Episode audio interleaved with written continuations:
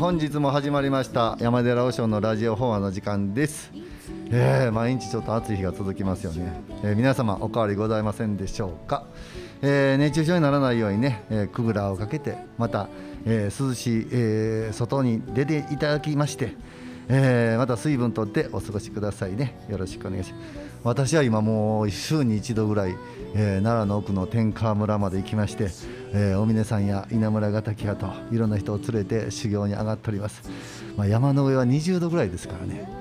かなり涼しいんですけどあーとってもいいとこです。と言いながらしかしながら皆さん山は気をつけてくださいね。今年も何人も遭難して、えーおられますので、えー一人では絶対に上がらないように、えーできたら山登るときは、え2人からまた23人で登っていただくこういうことが一番いいんではないかなと、えー警察の方も言ってありましたんで、ぜひ皆さん心をかけて今日もまた、えー朝広さんよろ,、はい。よろしくお願いします。あ、よろしくお願いいたします。もう皆さん紹介せんでも分かってくれるかなと思って。なんかでもね、梅雨が、はい。雨があまり降らないのに、もうね。梅雨明けの様子で、ですよね。ちょっと異常気象の様子ですね。心配ですよね。発表されましたね梅雨明け発表されました？うん、さっきなんかネットでなんか。あ、さっき。うん。言ってましたよああ、なんかね、田畑の様子もちょっと心配ではあります。そうなんです、ええ。大峰三条も水不足でどうしようって言ってましたからやっぱり、ああ、そうですあか。こうたまめたためた水でねうん。生活されてるんで。そうなんですよ。ほんでもう一人、はい。エナジー西出君。はい、はい。よろしくお願いします。結構今日は急遽。え、はいつ続いて立て続けに参加させていただいてるんですけど、そうですね。最近なんかちょっとレギュラー化してるよ いやいつもほんまに聞きに来たらもうお前も入れっていうああ、感じ。いいじゃないですか。でもほんまに立場的にあのただのはい。み、民衆の男ね そのスタンスで入る。そうですか。ほー言うたら今日もその二つで行かせていただきあまあお前ありがとうございます、す。はい。よろしくお願いします。お願いしけどもます。ね本当に今やもうね仏教界もネット時代ですからね、えー今日はねもう YouTube でも、えー一生懸命方は頑張っております。さまざまなえーところでねもう今引っ張りだこでもうだんだん足も手も伸びていくんちゃうかないうぐらい、えーあちこち行っておりますんで、えー先日はまた奈良で行われた法案グランプリのね、えーにも関わられてて、えーまたもちろん第1回には出演されてたあ委員長やったかなそうです。はい、ということで、えー今日はこ神戸、えー、須磨寺の、えー事務長さんでございます。神戸あー小池洋人さんです。おはようございます。よろしくお願いします。ありがとうございます。まあねこの方はね実は神戸の方なんですが。実に奈良に関係の深いところがたくさんありまして、ええはいはいもう奈良のお坊さんと言ってもええんちゃうかなと思って今日はありがとうございます。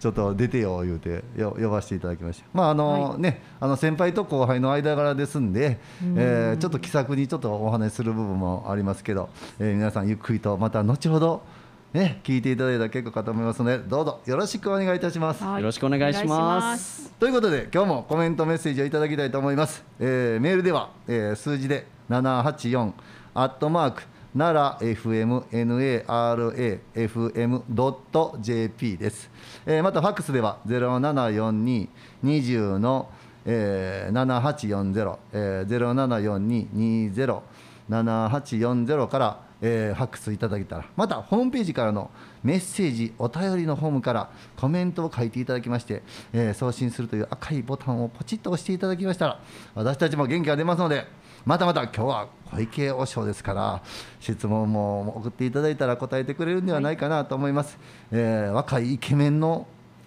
はい、本当です和尚さんねですから。見ていただけないのが残念もうぜひ。これからあの持ち戸の来ていただいたら、はい。見見れ見ていただけますから。ぜひ発してきていただいたら、はい。はい。ええかと思います、えーということでこの番組、えーオープニング曲は、えー、ボンノーズで、えー、一期一会ようこそ。第一三次へまたエンディングは、えー白井大輔さんで僕にできることならでございます。またこの番組の提供は、えー建物のことなら堺のパワーシステム株式会社また物を運ぶなら有限会社上田将雲様へご用命ください。ということで、えー皆さん、のお助けをいただきましてこの番組をどんどんどんどん、発信していきたいと思います。また過去音源、えーなどは、えー YouTube の、えー大師三時のチャンネルからいつでも聞けますのでねどんどんまたアップさせていただきますので皆さん方そちらの方、えーまたなんか最近はあちこちのなんか、えーなんていうんですかねポッドキャスト、ね、はいやってくれてる、あポッドキャスト。奈良っ子。奈良っ子のウェブサイト奈良っ子でもそう。やっております。奈良っ子のポッドキャストで、はい。えーおしょうのラジオ4は聞けますのでぜひはい。お願いいたしますは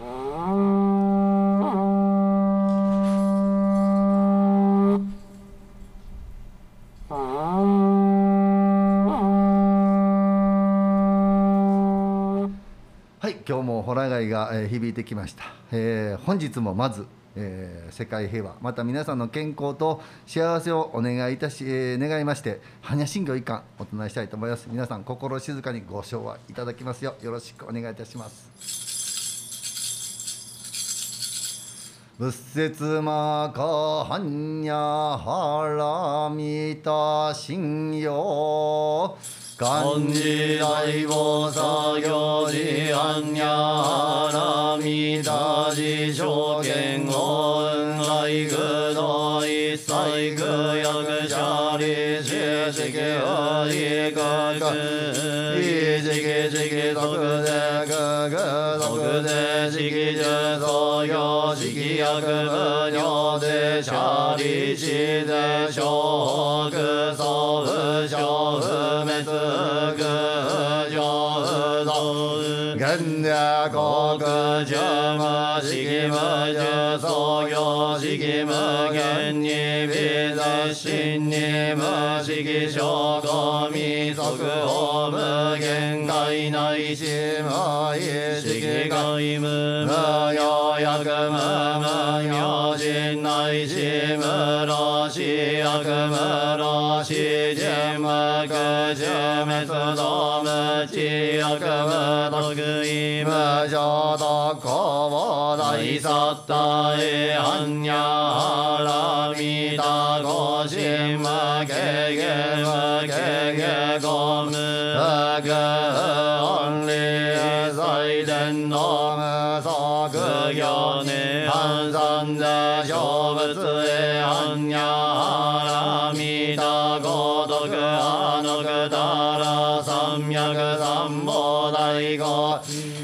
般若波羅蜜多世大人種世大名種世無常種世無との種の上位最高真実不公公説般若波羅蜜多種即摂取罰やてやてあらやてあらそうやて菩提そか般若心経はい、どうもありがとうございました。こうやって、えー、般若心経を唱えますと心ちょっと穏やかになりまして、えーちょっと緊張も解けるんかと思いますけど今日は、えー、須磨寺の小池用人事務所さん。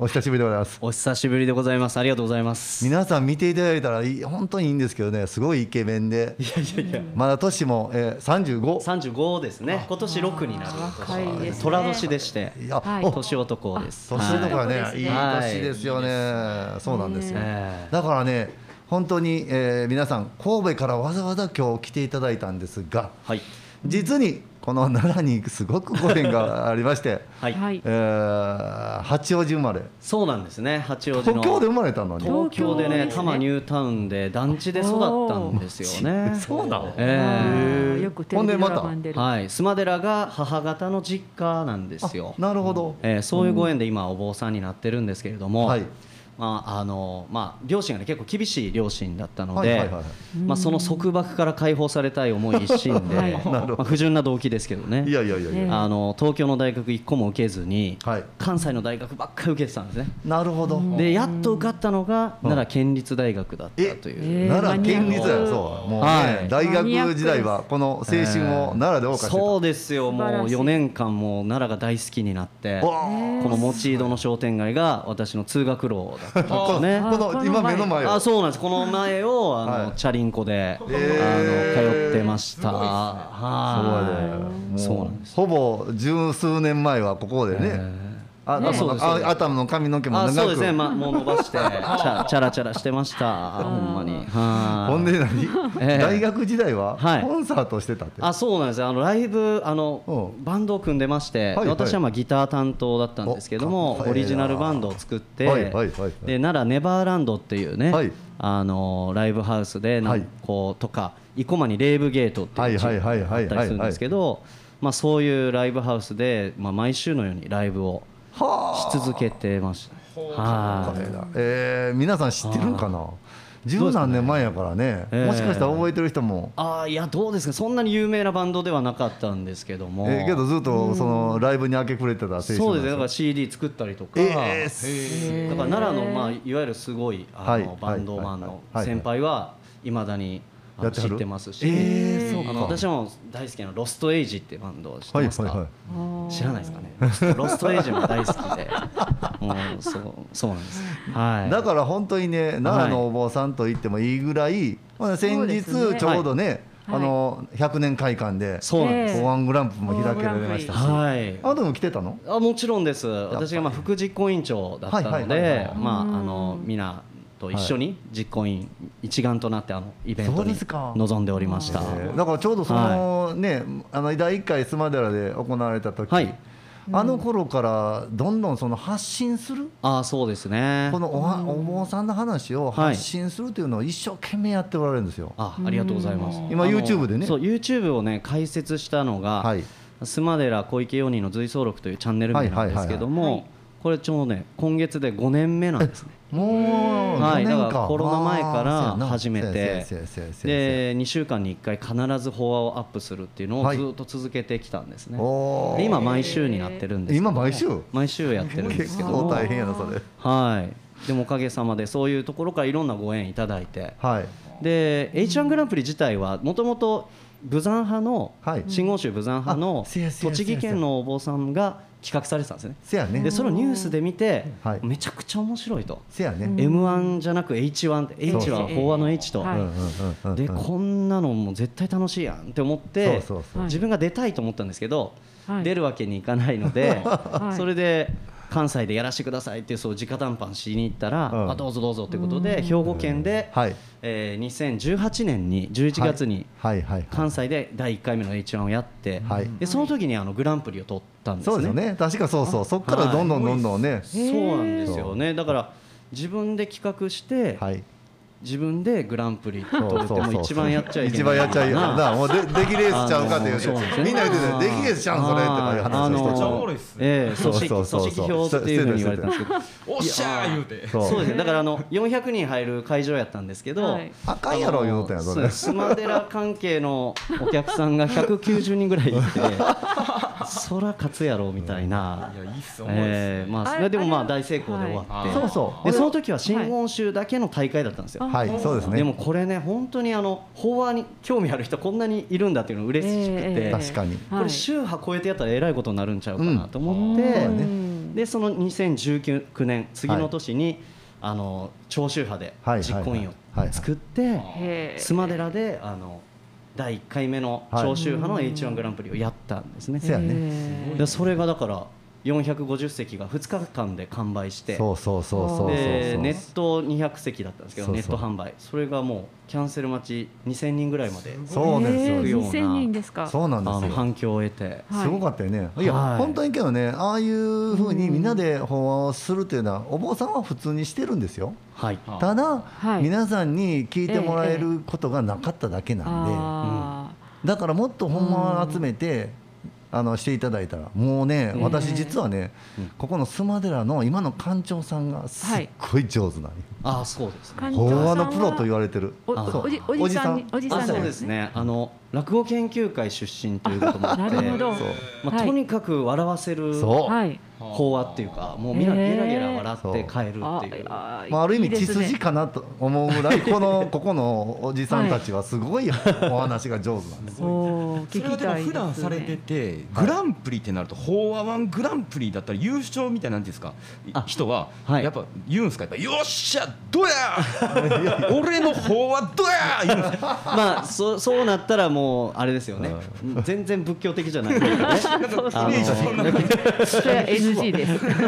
で法話グランプリももう法話の優劣じゃなくてね。あのまあ、来場者の方に投票していただく仕組みなんですけど、うん。はい。あのその投票する基準はもう一度会いたいお坊さんなんですよ、あーだから法話の優劣じゃないですよ。だって我々は仏教って無分別なので、はい。あの人と比べたらいけませんよって説いてるわけですよ、うん。教えはい教え自体が、えー。平等やっていうそうそうなん前提なんですよ。それがなるほどグランプリってってものすごい批判をいい。ただいたんですけ要どはね大学でミツコンやったらあかんとか昔ありましたやん。ああいうのと同じで優劣つけたらどうやっていうふうなことはあるんやそうそうそう。実際でその逃げ道として考え出されたのが、はい。はもう一度会いたいでもう一度会いたいって主観なのでそうですそうです。ねなんか明るい人が好きな人もいれば、そなんか真面目そうな人が好きな人もいればそれって別に話の優劣なので優劣ではないっていうことでそうそうそうそう。一票でも入ってたらその人の1位っていうかそう。もうそれが尊いことでしょうっていうじ考え方。イケメンぶりもやっぱり何評価いやもちろんそれや。っぱりねはそれはねええ。皆さんねやっぱり見た目ももう一あると思います度会いたい。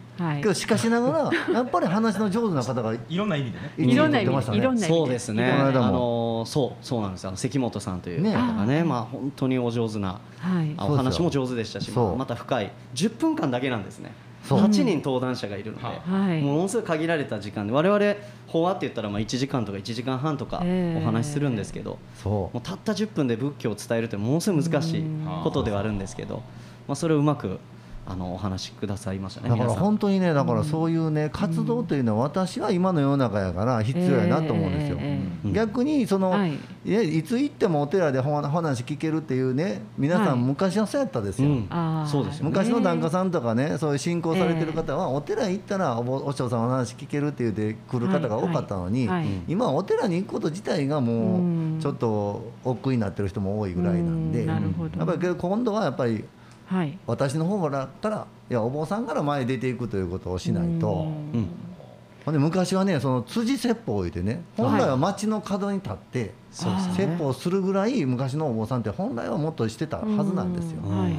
だからそれがねやっぱり重要だと思うんですよね。でも長宗派というのが面白かったですね。そうそうなんですよ。いろんな宗派のお坊さん。そう。あそういう場がない、でなんか宗教に対してアレルギーある方も、はい。な何が原因かというと一つの宗派の教えを刷り込まれるみたいなところにええ。ちょっと抵抗感持ってはる人がいるけど、仏教全体としては興味あるっていう人は結構多くて、はい。そうするといろんな宗派のお坊さんのお話が一度に聞けるっていう機会ってないので、はいはい。そういう意味ですごね。く価値があったと思いますね。はだから本当にねこの奈良にご縁を持って、はい。ここでね生活してた子がいつの間にかこんなお坊さんになって、い、そうですね。ね 実はその、はい。ね奈良県立大学出てからそうのええ私もそうなんですけどご本山って京都の第五寺。そうなんです。はいというところで1年間修行するんですよ。ええ。だから出会ったのは多分そこが初めてそうなんです私は。よ私はまあ一方的に大塚様はすごく有名な方ですのえーそうでですか。あの聖母利元大師第五次を改装されたお坊さんのまあ、ご恩期というですね1100年のご恩期の年だったので大法要があったんですよね、ええ。その時にもたびたびお越しになっていて、はい。我々修行僧の指導をしてくださったりとか、そうですね。そういうご縁がありまして。そう、はい。い、ろんなところで。またこう出会うんですよねこういうのって。う。ん あちこちで、あちこちで、はい。その後もね第五次出てからもまはたそのまま須磨寺に帰るんではなくて、はい。宝塚をねそうです。清志工人で。清志工事有名な清志工事の大祭にもホラ貝を立ててあそうそうそう。貼るという、まあ、どこにでも現れるのが大塚さんなので。な何人かいる説。いやいやいやありますあります本当に。もう中山寺の法要行ってもいはるしはいはいはいはいなんか京都のね泉入寺とか行ってもいはるしなんかどこ行ってもなんかね大体でどっかにいてます現れますから。ほんであれやそのいやあ大塚さんや言うて声かけてくれるわけよ、みんなもう目をキラキラしながら。俺がなんかもう珍しい動物のように。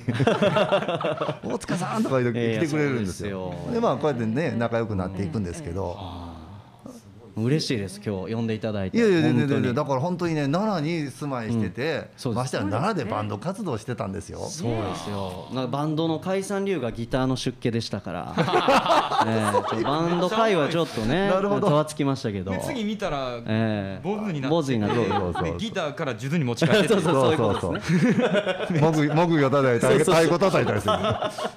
ドラドラムになってドラムになってるドラドラマーなんてまだ歌は歌わんとな。喋ってるから。ずっとね喋りの方になお経になったけどね。すごいですね。いやけどねあの声の質ってあるでしょ？今日も般若心経を唱えててねうん。わかるでしょ？やっぱ声の質がいいんですよね。そうですね。素敵なお恐縮です。それはやっぱり。かっこいいですよねねなんかこのなんていうんですかこう全然暗いイメージじゃなくてこう明るいなんですか陽のイメージがしますねなんか。4人だけに、あそうそうそう。ねなんかそうです。ね。なんかちょっとなんか一般人的にはちょっとこうあのね、はい。お葬式とかのイメージですけどなんかそうですよね。元気になるような感じしましたね。本当にねそれもう私大事なテーマで、ははい。もう日本の方ほとんどお寺とお坊さん関わるのが、ええ。亡くなった後なんですね誰かが。はいはいはい。でそそううじゃなくてそのお釈迦様の教えとか弘法大師さんの教えっていうのは、うん。今生きるための教えなんですよねだからテーマとして活動の一番のテーマは生きるための仏教っていうのをテーマにしてて我々が今生きていく上での苦しみとかとどう向き合ったらいいかという教えがたくさんあるわけですから、うん。もう今なんか自己啓発本みたいにいっぱい売れてますけど、はい。あんなん読むよりあんなんとか言ったらいけないですね、あああいうのを読むよりも仏教を学んだ方がはい。よっぽどその2000年以上の英知がええ。詰め込まれてるわけですから。そうですね。で生き死にのそういうはい。悩みっていうのは本質的には変わってないわけですよね。生老病死年老いて病気にかかって死んでいくっていう苦しみの本質は変わらないわけだからはい。いまだにこういまだにとか今こそ通用するというかねええ大事な教えが仏教にあるっていうのをうん。一人でも多くの方にねお伝えしたいなとごつ前向きになって出ますね。はい。今え週1回その法話してたそうですね。YouTube では週1回とそれから神戸のラジオ局でラジオ関西さんでか毎週金曜日に法話の時間持たせていただいて法話をずっと続けてラジオ関西さん。おります。はい。はその中でなんか心に残るようなこのお釈迦さんの言葉とかお話ってああんの？いだから私はいつもうん。あの最初もうはい何回も聞いてくださってる方はもはい。う何回もになっちゃうんであれなんですけどええ一番お伝えするのはお釈迦様の根本の教えというのははい。一切皆苦という教えなんだっていうことなんですね。一切？一切というのはすべてという意味ですね。はい。解というのは皆。うん。で苦っていうのは苦しみの苦って書くんですけど、はい。これ苦しみという意味じゃなくて、うん。思い通りにならないという意味なんです。思い通りにならない。はい、だからこの人生は思い通りにならないっていうことを深く深く知っていくことがうん。仏教だと私は思ってるんですね。なるほど。でも我々我々の世代なんか特にそうなんですけど便利になってから生まれてますでしょ。そうですね。で便利になる快適になるということは思い通りにならないことがなるという経験なわけですよ。ええ。ということは我々は思い通りになるっていうことがデフォルトっていうかね、はい。基準になってるんです、ええはい。でそうすると思い通りにならないことに対しての対応力って低くなってしまうんです、ええ。当たり前にスマホがある。当たり前に携帯、ねあのええ空調が効く、ええ。電車がある車がある。そういうのに慣れていくといざこれが電池切れた時にものすごい不便を感じたりとか、イライライラしますよ。ね。だからそうじゃなくてお釈迦様の教えっていうのは、うん。思い通りにならないというのがデフォルトになる、もともとあの修行なわけです。そうするとどういうことが起こるかというと思い通りになっているという事実に目が向くんですね。もうコロナ禍なんてまさにそうでしたけど当たり前にこのマスクせずに会食できるっていうことが当たり前だと思ってたけど、これありがたいことなんだっていうのがうん。そこに気づきがある、うん。それにねやっぱり仏教って尽きるんじゃないかな。と思うんですよね。ねうん。あやっぱり見方の変化。そう。あのうん。そうだと思うんですよ。なるほど、はうん、その仏教を知ることによって、うん。はい。そこから物の見方を変えていただくというのがやっぱりいいってことだい、ね。そうですよね。仏教ということはうん自己変革だと思うんですね。はい自分があの育って気づかぬうちに価値観がこう出来上がっていってだん。だはいん固まってくるんですね、はいはい。はい。でも本当にそうですかって揺さぶってくれるのが私にとっての仏教なんですどうか自分の都合が混ざってるんじゃないかとかはい。嘘が入ってるんじゃないかってはい。常に横から語りかけてくれる存在が仏教という体系なんですね、なるほど、うん。はあけどそれってけど本当にす仏教との縁がないとね。始まらないってこといやいや本当にだからこのラジオがうん、大事だと思うんですね。縁をそうですね。つなぐ。うん。きっかけがやっぱ今昔は仏壇があったのでどの家庭にも。はいはいそれがあのきっかけに、はいあのはい。なってたわけですけど、はい。仏壇がない今の少なくなってしまった世の中で、はどうやってその初縁あた、初めての縁をはい。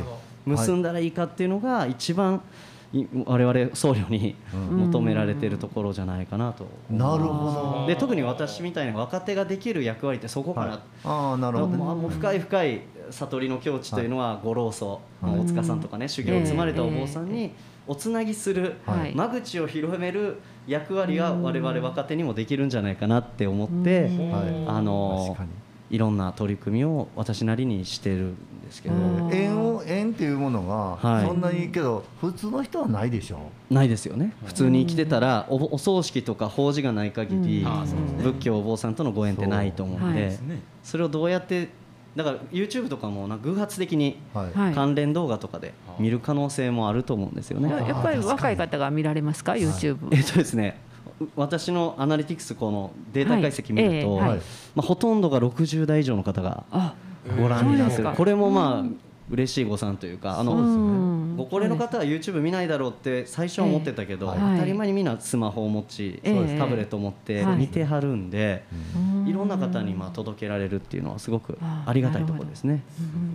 それがね本当は家庭の中ではい。こんなええ話してるお坊さんがおるで言うて、ええ。子供や孫に話してくれた本当はそれが一番いいんですけどあそれが一番なかなかそこに至っていかへんっていうのは、うん。結局家の中にこの祈りというものがない。あー今の世の中私もねこのラジオをはあのするきっかけになったのが東京に行った時に、はい。あまりにも信仰される方が少なかったんであそれがちょっとやっぱりこれはあかんなと。うん。関西は恵まれてますよね、ーいや恵まれてますよ、ね。私も特にニュータウンで育ったので、はい、はい。街の中に寺はない神社はない祭りはないはあ。っていうような状況で育ってるわけですよ。なるほど。で今神戸に来たら地蔵盆とかですね、はいいろんな信仰がこう息づいてるんですよね、お祭りがあったり。確かに。なんかやっぱその文化に触れるっていうのがどれだけ人生を豊かにしてくれるかっていうのがその対比してちょっと分かるというか、うん。はい。で須磨寺はではねあの毎月の20日21は。お大師様の縁日をしてますので、ずっとやってますもんね、まあ、毎月ね本当2日間で1万人ぐらいの方がそう、えー毎す月ごいですね。月参りに来てくださってるんですね。ね。1万人。あの境内にね出店が並んだりとかして縁日なんですけども、毎月ですよね。そうですね。わはい、あすごいな。20日21日なんですけど、私の信者さんがね毎月20日の日は須磨寺さん行ってるねっていう人がおって、あ本当その時からずっと知ってたんですよ。はあへーありがとうございます。そうするとどんどんどんどんこういうね、うんはい。応援ができてうん、もうほんとありがたいねんって言うて須磨寺でそのご先祖さん供養してもうてんねんと、うん、お家ではできへんから。なんだお家の仏壇っていうのはその家のはい。何々系の人しか供養しないでしょ、はい。自分の母方とか、うん。自分のおばあさんの供養なんていうのは、うん、結局どこでしたらいいかわからんのですよ、そうですね。けど須磨寺さん行ったらその供養をしてくれるっていうんですよ。うん、毎月ね供養してね当場書いてもうたりとか言うてしてねって言うて。そう倒幕用をねずーっとしてるんですけど、当場ってこの木のねうん。板みたいなところにはい。ご先祖さんの名前書いていただいてはい。拝んでいただけるんですよ、はい。うん、これがありがたい。そういう時間を持てる人って豊かになっていくと思ってて、で最近私お寺作りの中で考えてるのはあのファーストプレイスが自宅ですよね。はい。セカンドプレイスが、まあ、職場とか、はい。あるいは子供だったら学校になると思うんです、はいで忙しい現代人ってこのファーストプレイスとセカンドプレイスの往復なんですね。はい。そうですでねこのうん。ファーストプレイスとセカンドプレイスでどういう場所かというと、うん。あの役割を生きる場所だと思うんです。お家では立派なお父さんでないなきゃいけないとか、うん。はい。職場では立派な上司でいなきゃいけないとか、はい。はあそういう役割を生きるっていうのは当たり前なんですけどそればっかりになったら息苦しくなってくると思うんですね、でそういう役割を脱ぎ捨ててありのままの命に変える時間っていうのがあのやっぱ必要だと思うんですよ人生の中うん。ででそれサードプレイスって、うんね、スターバックスとかよく言ってますけど、はい。私は心のサードプレイスがお寺だと思ってて、はいなんかお寺に来たらご本尊様の前に座ったらお参りしたらどんな偉い社長さんでもどんな、ね、あのそういう貧しい方であっても平等なんですね。そうです。でそのお母さんとか上司とか部下とかそういう役割とかも一切忘れて、うん。ありのままの自分に変える時間っていうのがある確かに。で意味付けられ意味付けされた世界ではなくてただもう拝むっていう意味祈るという意味だけで十分なのでものすごい安心感がであると思ってるんですよね。えーなんかお寺に行く意識変わりますね。そういう気楽なというか一つの自分の心のリセットじゃないけどはい。心の深呼吸のような形でうん。お寺に来ていただけたらなって、行きたくなりますもんね。ね。なんかもうすあースマのイメージ変わりました。あじゃあ須磨海岸のイメージしてスマもうビーチのギャルのイメージしかなかったですけあれど、あれでね楽しいと思うんですけど。めっちゃ変わりましたね。はい、えー。山手にはお寺があるので一回ね。行かないといけないですね。須磨寺にね。そうですよね。ぜひ足を運んで足を運んでね。はい。そうちょうどその須磨海岸のとこからね山向いて歩いていったらね須磨寺見えてきますから、えそうです。ぜひ行ってほしいですだからこう差があっていいですね。そのビーチとそうですよ。海と山がね両方あるのが須磨なので、は。はい。良さですよね。いぜひ来てください。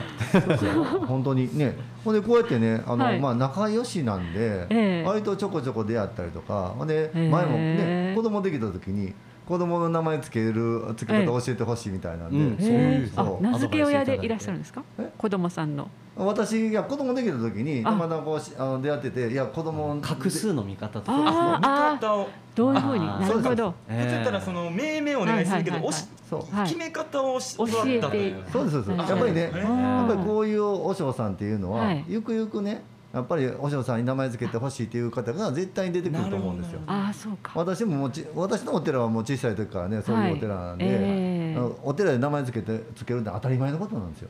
おだからねじ西出君とこそうです。僕息子と娘どっちも大塚さんにああそうですか。画。数も見ていただいてってはい。そうそうそうそうそう。そういうねやっぱり見方をそういうのをつける見方というものはやっぱりお坊さんのまあ言ったら必須普通の必須条件ですよね。特別なことではない。そう。何でもやっぱりねみんなが求めてくるものはやっぱり困わないようにこうやってえー。若いイケメンのお坊さんがおったらあの人につけてほしいっていう人が絶対将来出てくる。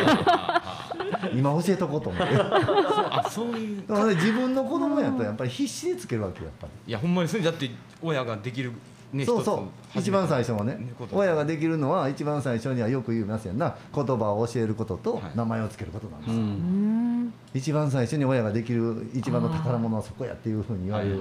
その一つの宝をねやっぱお坊さんがす担うというのはすごくいいことやなと思うんで。へえそうですね。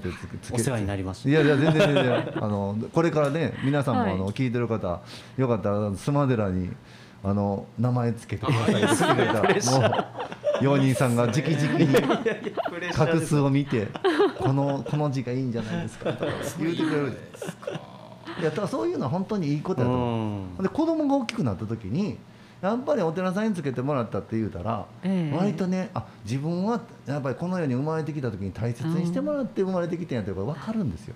はあ。そうですね。でしょ、うん。ね偉い高僧の方につけていただいたんやで、言うたらもう。そうですね。ちょっやっぱりそう思います。はい。あそこでつけてもらったんやでよかったですいねや。ほんまそうですね。大塚さんにつけてもらって。今ちょっと生まれた時のこと考えてほんまちょっと一瞬泣きそうにな やけど本当にあの私だから命名とか書くんですよ、はいはいはいはい。鮮明とかね。それが家にあってほんであの子供さんが見てね自分が名前付けてもうたんやっていうことを知って、うん。ほんでまた来る方が多いですね、うん。自分の子供をお願いしますって素晴らしい。それだけ喜びなんですよね。ええ。名前を付けてもらうっていうのは、でぜぜひね皆さんつけていただいたらいいと思います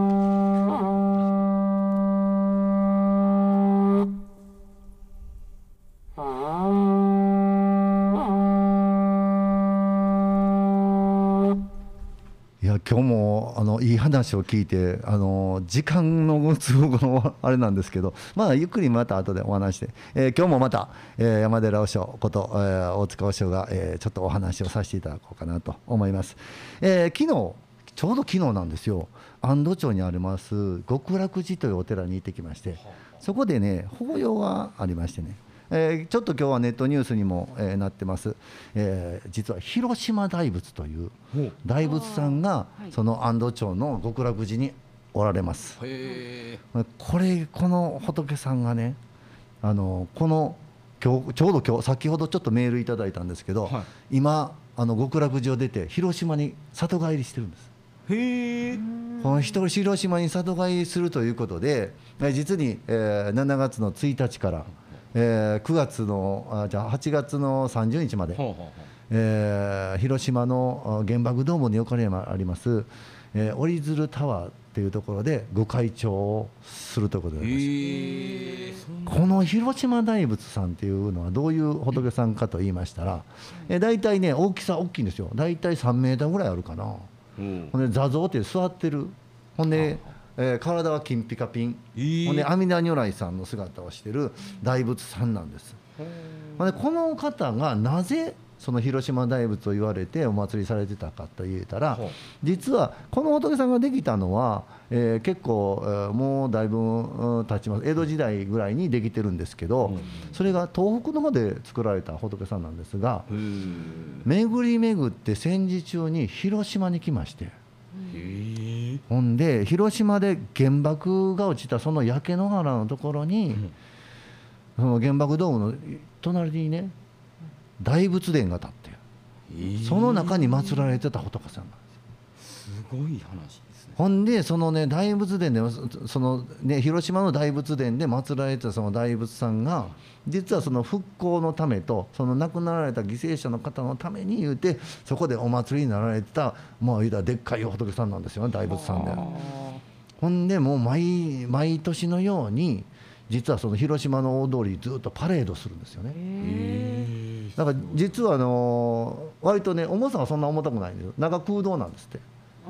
ほんでちゃんとそうなんていうのかなこういう、えー、とみこしみたいなところに乗せてあるあの引っ張って歩けるぐらいの大きさなんでそれを模してずっと広島の街を練り歩いてたそうです。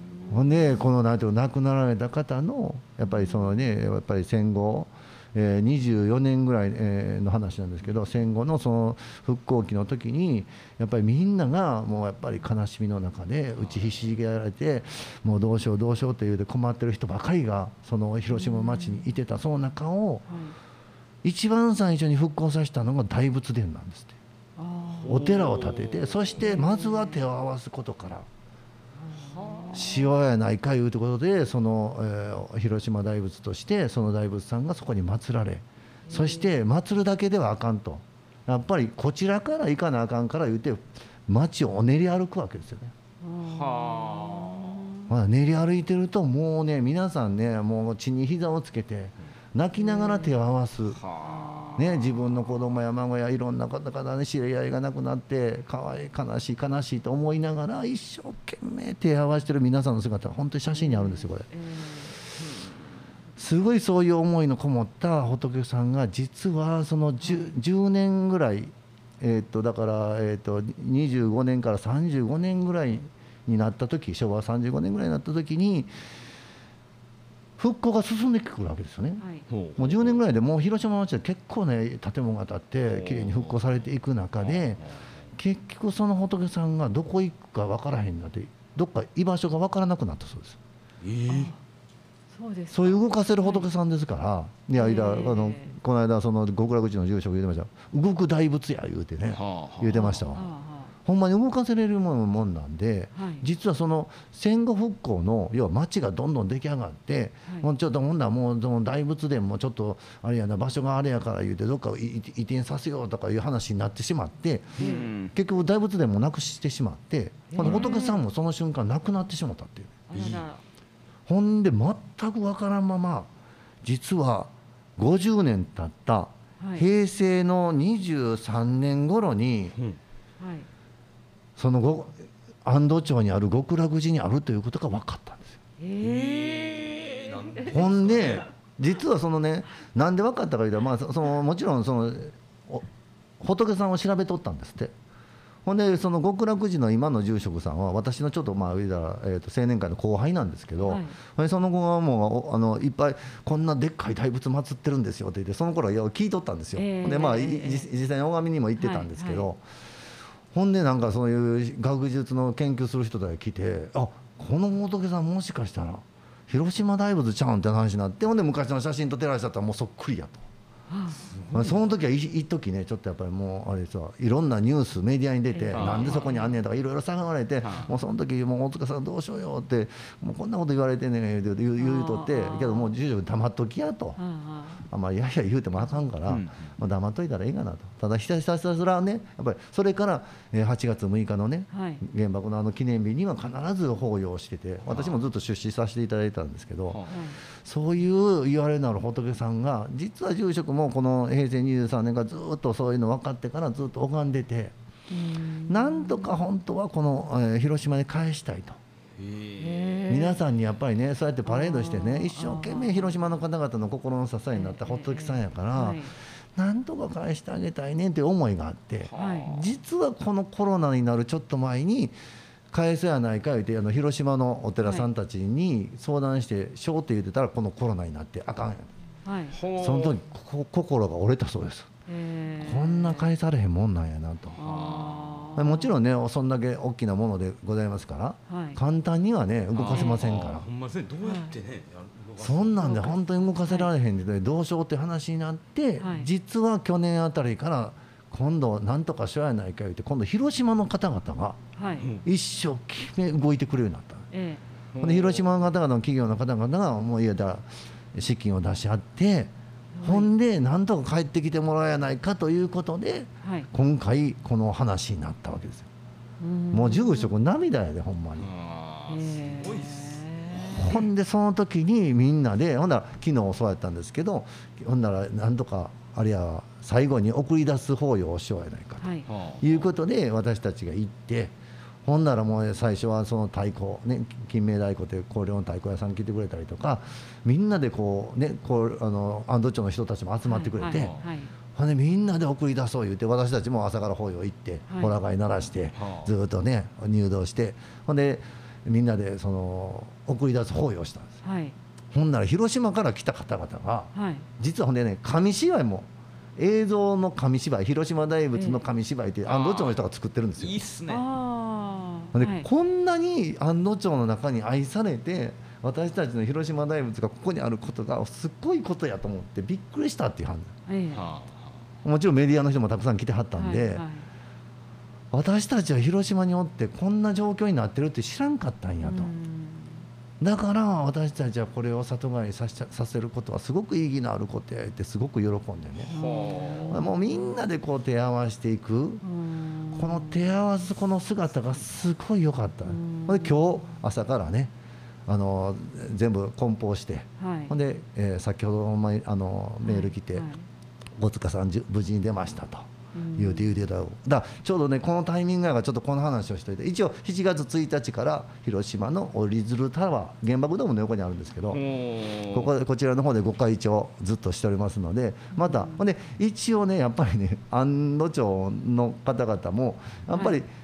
返してしまうのはあれやからということで、ええ一応く、えー8月30日までであ9月になったら彼岸までにはこっちに帰ってこられるということなんでなるほど安堵町の極楽寺にまた。行っていただきましたらねあこれも手合わすことがこの手合わすというのはねやっぱり尊いですよね。うん。だからね手合わすみんな合唱すると言いますよ。合唱の意味って知ってる？合唱の意味。これ合唱にはちゃんと意味があってね。はい。これ右の手が仏さんの手って言われる。んです右の手。だから右は神聖なる手ですよね左手がこの一般の方人々の手衆生の手って言われるんではい。これを合わせることによってまっすぐ合わせることによって仏と神要はご先祖さんと私たちこの人たちが一緒にここにや揃うんやと。ほそれがこの合唱した姿なんですだからこの合唱というのは単に手を合わせてるねええ。ねインドの人たちがね「ナマステ」って言ってこうやって挨拶するからこれが来てるこれだけではないねはい。この真言密教で必ず右の手が仏の手左の手は主情の手ということで、はい。必ずこの手を合わせることによって私たちは仏とね自分たちはいつも一体であるご先祖さんと私はいつも一体でありますよと言って手を合わす。うん。この姿っていうのは尊いでしょ？だからこの姿を私は子供たち孫たちに教えてほしい。はい。この姿ができてね、ただがいええ。いただきます、ごちそうさまでした、え普段もそうですよね、ああありがとうございましたってはい。こう手合わせて、することを私はすごく尊いことなんで教えてほしい。でこれ真言密教というてね今西出君もちょっと勉強し始めてますけど、はい。真言密教というところではこれは十地満足の意ってこれ十のうん。お坊お坊さんたちが、はい。あの菩薩の修行といいまして、あの仏になるために修行をするんですよ。人のために何とかするとかね世の中をきれいにするとかはい掃除するとか、はい。い、っぱい修行があるでしょ、はいはい。その修行をしている私たちのこの姿というものが、はこの合唱に含まれてるという。だからうん。苦しい時も皆さんそうでしょ、苦しくても楽しくてもこの合唱するんですよ。はい。あ苦しい時も。そうでしょ？亡くな人が亡くなったら苦しい苦しいと思ってこう合唱してね「生な生んだ生んだ」って言うでしょ、はいはい合唱してるやん、はい。これ苦しい時も合唱やしね、はい。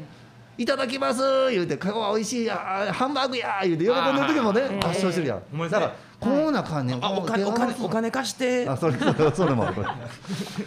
すべてこのね、合唱の中に、この喜びや苦しみやすべてを含んで、これは修行してる、この姿が菩薩の修行の姿やって言われてるんですよ。あだから、如来さんはみんなね、あの合唱してる仏さんよりも手開いてはるやん。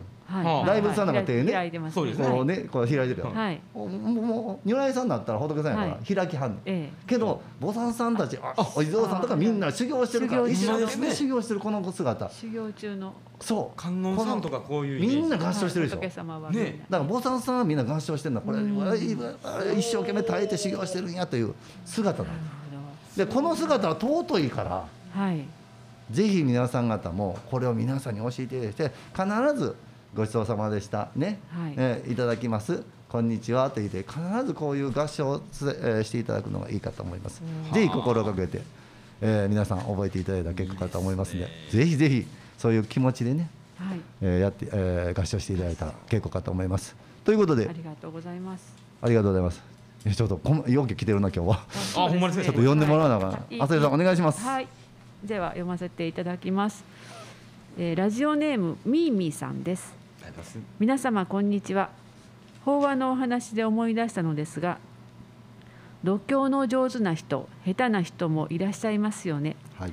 度胸音痴というか 下手な人の度胸は聞くのが辛いですが上手な人の度胸はとても心地よいものです。ああそうですね。皆様練習されたりするのでしょうか？度胸の上手な人は歌も上手なのかななんて思ったりするのですがはい。その点いかがでしょうかどうですかヨニさん？練習します、練習というかね毎朝、まあ、須磨寺だったら6時からはい。1時間、あの度胸するんですね、はいはい。だから毎朝ずっと唱えてるので、ええまあ、そのお経の唱え方っていうのはやっぱあって、はい。それは多分普通のう歌とはちょっと違う出し方だとは思うんですけれども、まあ、徐々に私も第5次入ったばかりの時は全然ね腹の底から出ないんですけど、徐々にまあお経の唱え方を身につけていくお腹の感じですかね。底から出すということですね。そうですね。腹式で。あるんですね。腹式で。ねほんでね、ええ。お腹の底から出したらね音痴治んねん。ねおやっぱりじゃあ歌が上手くなるわけですね。あそうそうです。あそれも関係あるかもしれないですね。音程が安定するんでね、ええいつまでたっても音痴のおばさんもいてますけどね あ特に真言宗は称名といってメロディーというかねあそうそうそう。節があるメロディーがあるんですそうそうそう。その時にねその全然違う音を出す方がいらっしゃるので、その時はねハーモニーが崩れてしまうんですけど、はい。えーすごい。あるんですね練習しますよそうい。う方もい。らっしゃい。ますははい。はい。続きまして、はい。山猫さんからですありがとうござい。ます皆さんこんにちはい。つもこの番組での方は楽しみにしてい。ますありがとうござい。ます生きるための仏教はい一切皆苦はい。この人生は思い通りにならない。仏教は自己変革。はい。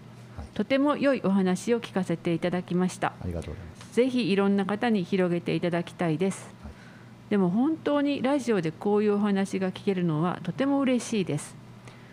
神戸と奈良とではお坊さんたちの違いとかあるんですか？うんあります？いや特にないんじゃないでしょうかどうですか？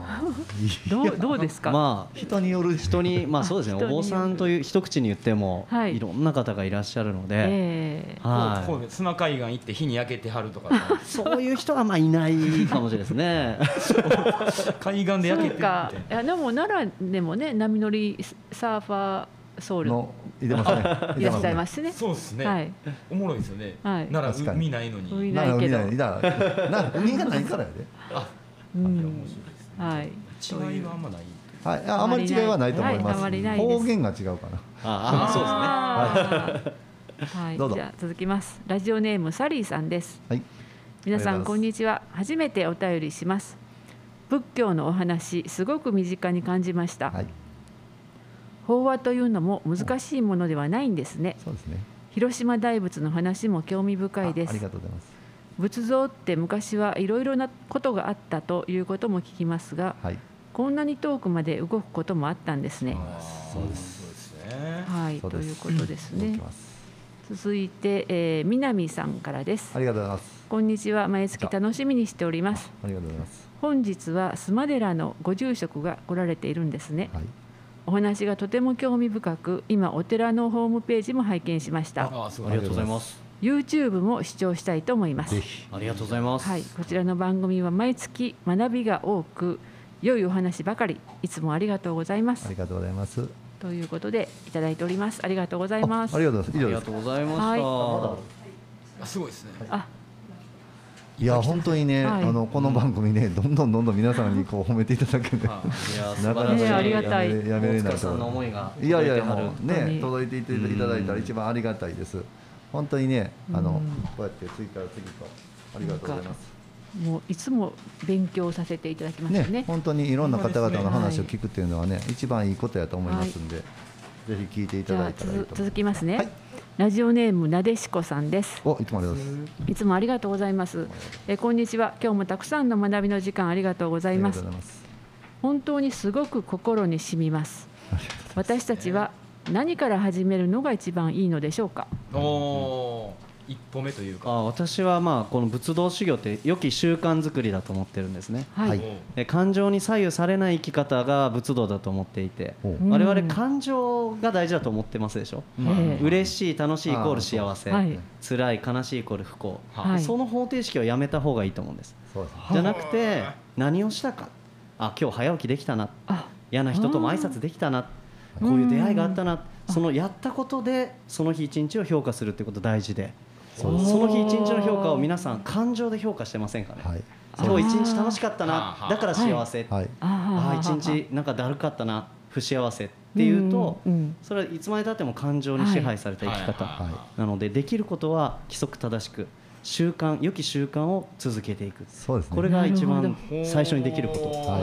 これはなんかいいねっすね。なんかこう、いいですね。自分もじゃあこう遠い存在やからできんのかなんですけど、今の聞いたこうね,、うん。ね積極的に一歩踏み出してなんかやろう今日はこれができたなっていうね。そうですよね。感謝の気持ちですね。そうかそうか、はい。あそうはい。だから家でね、はい。できなくてもはい。毎日お寺へ行くとかそうそうあねそうかそうか。近くのお嬢さんに手合わすとか、神社へ行くとかはい。もうそこから行っていただいたらはい。祈りの習慣。はい。というのが今別仏壇のないそう、はい日本社会で一番大事だと思います。いいと思いますよ、朝早く起きてねちょっと30分早く起きて、はい。お寺に手合わしに行く。これだけでも私はね、あ変わると思います。きっと良くなると思いまなでしこさんぜひはい。ぜひ。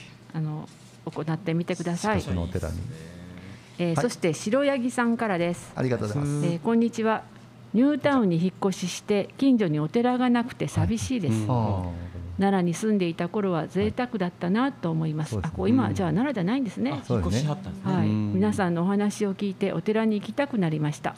良いお話をありがとうございます。ありがとうありがとうごございまざいます。ということ今 YouTube 聞けますんで、ね、ね YouTube 聞けますよ。ぜひ YouTube 聞いてください、えー最後に桔梗さんからです。ありがとうございまありがとうございます。えーこんにちは。今日もいいお話をありがとうございありますがとうございます。えー今日は若くて弁舌爽やかなおお坊さんですね。早速 YouTube もチェックしてきました。ぜひぜひ。後でゆっくり拝見させていただきます。楽しみです。ありがとうございますあうちは浄土宗で、はい。えーごご栄歌をお盆や四十九日まで毎晩33番まで歌います。そうです。そうです。ごいあー節が節が難しいですってことですね、あーけどあの浄土宗のね、はい。ご栄歌は割と平栄歌って言ってね、私たちもご栄歌するんですよ。はね、あー。須磨寺さんとかでね、はい。ご栄歌してるんですけど、あのそんなに難しいと思ってしまうと難しいと思う考えてしまう頭になるんではあ。じゃなくてうんあの曲を聴く歌を聴くみたいな感じで、ね、普通の歌謡曲聴くみたいな感じでみんなと合わせてカンカンチンチンやっていただいたら。はいはい、うん。ななんか仏教番組の最後に このお寺のご栄華で流れてるあやつ。そうそうそうそうそうそうあすごいなんかあれですよね。お経とまたなんか違うんですかね。音楽ですね。音楽になるね。うん。あなんでやだからあまりねあのそういう思わなくても結構かと思います。はい、あそしてはい。今日はですね、はい。あああのはい素敵なプレゼントを小池小池さんからいただいておりまして小池さんがあの監修をされてます、はい。般若心経なぞり書き練習帳というのが不走者さんから出ております。えこれあの練習帳になっておりまして、あそう般若心経ね。え、はい。毎日ね20日間はい10分間を20日間続けると、うん。はい。こう自律神経が整えられるという。良き習慣作りですね。なるほど。はまさに、はい。まさに。今の良き習慣作りができるい。練習帳これを一冊あそう。あのすいません。はい。お一人様にプレゼントいただきました。はい。お願いします、えーとまたドットえー FM さんの方に。はい。はい。抽選であのメール。何のプレゼントって？あ般若心経。あの般若心経の本プレゼントで。はい練習帳。あ練習帳ですけど。はい。はい。プレゼントではい。送っていただきましたら、はい。メッセージください。はいお願いいたします。こっちの FM ドット FM の方で、はい。抽選してまた送っていただきますので、はい。えー必ず住所書いておいてください。電話番号と、はい。はい。あの連絡つくように先していただいたら結構かと思います。ので。本屋さんでも購入できますのであ本屋さんでではいきますよね。よろしくお願いいたします。はい。般若心経で自律神経整えるんですかそうです。整い。ますはい。整い。ます。すごい。っす、だから毎日毎日することによってちょっとずつものを書いたりとか集中するでしょ。うんなるほど。集中力というのは自律神経を整えていきますはあので、ぜひやっていただいて。はい。やっていただいたら結構かと思います。そうそう。ほんでそれでは、えー時間も切れましたんで、えー来月のゲストさんをご紹介したいと思います、はい。えーもう奈良では有名な方でございますね、はい。桜井市は、えー少林寺、えー国宝の十一面観音様がおられるお寺でございまあーはい。倉本明華住職さんでございます。皆さん楽しみにしてください。楽しみですね。またこの倉本さんとも私は不不思議なご縁を持ってますので。またまたこれもだ。聞きに来ていいですか？ぜひ。それで、えー再放送は、えー来えー来月の第1土曜のあー夜の9時、えー21時からでございましてまた過去の音源は、えー YouTube チャンネルの大 C 3時の、えー検索していただきましたら、えー順次、えーアップしていきますのでぜひ皆さん、おえー登録して聞いてください。また大師さんでは Twitter、LINE、えー TikTok、えー Facebook など公式チャンネルを持ってますのでぜひそちらからでもメッセージ来ていただきましたら、えーありがたいと思います。ということで、えー今日も、えー皆さん方、えーお疲れ様でした。小池さんありがとうございました。ありがとうございました。ぜひよろしくお願いします。ありがとうございます。さよなら。さよなら。さよなら。ありがとうございました。またスマーダラ来てください。お待ちしてます川の流れも土や木々の香り